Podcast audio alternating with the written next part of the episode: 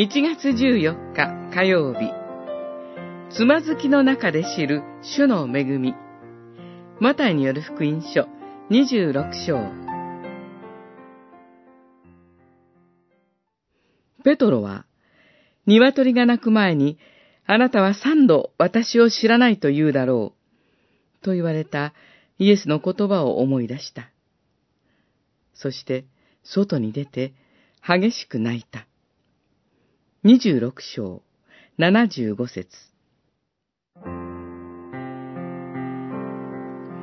主イエスはペトロに、鶏が鳴く前に、あなたは三度私を知らないと言うだろう、と予告なさいました。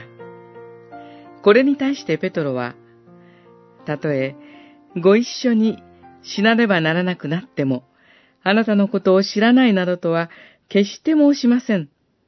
と断言します。彼は、自分がどのような試練にあっても、主に従い通すことができると思っていました。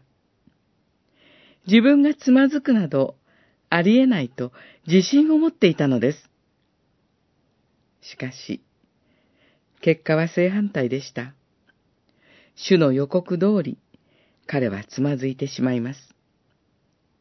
その時、ペトロは激しく泣きました。呪いの言葉さえ口にする自分に失望して。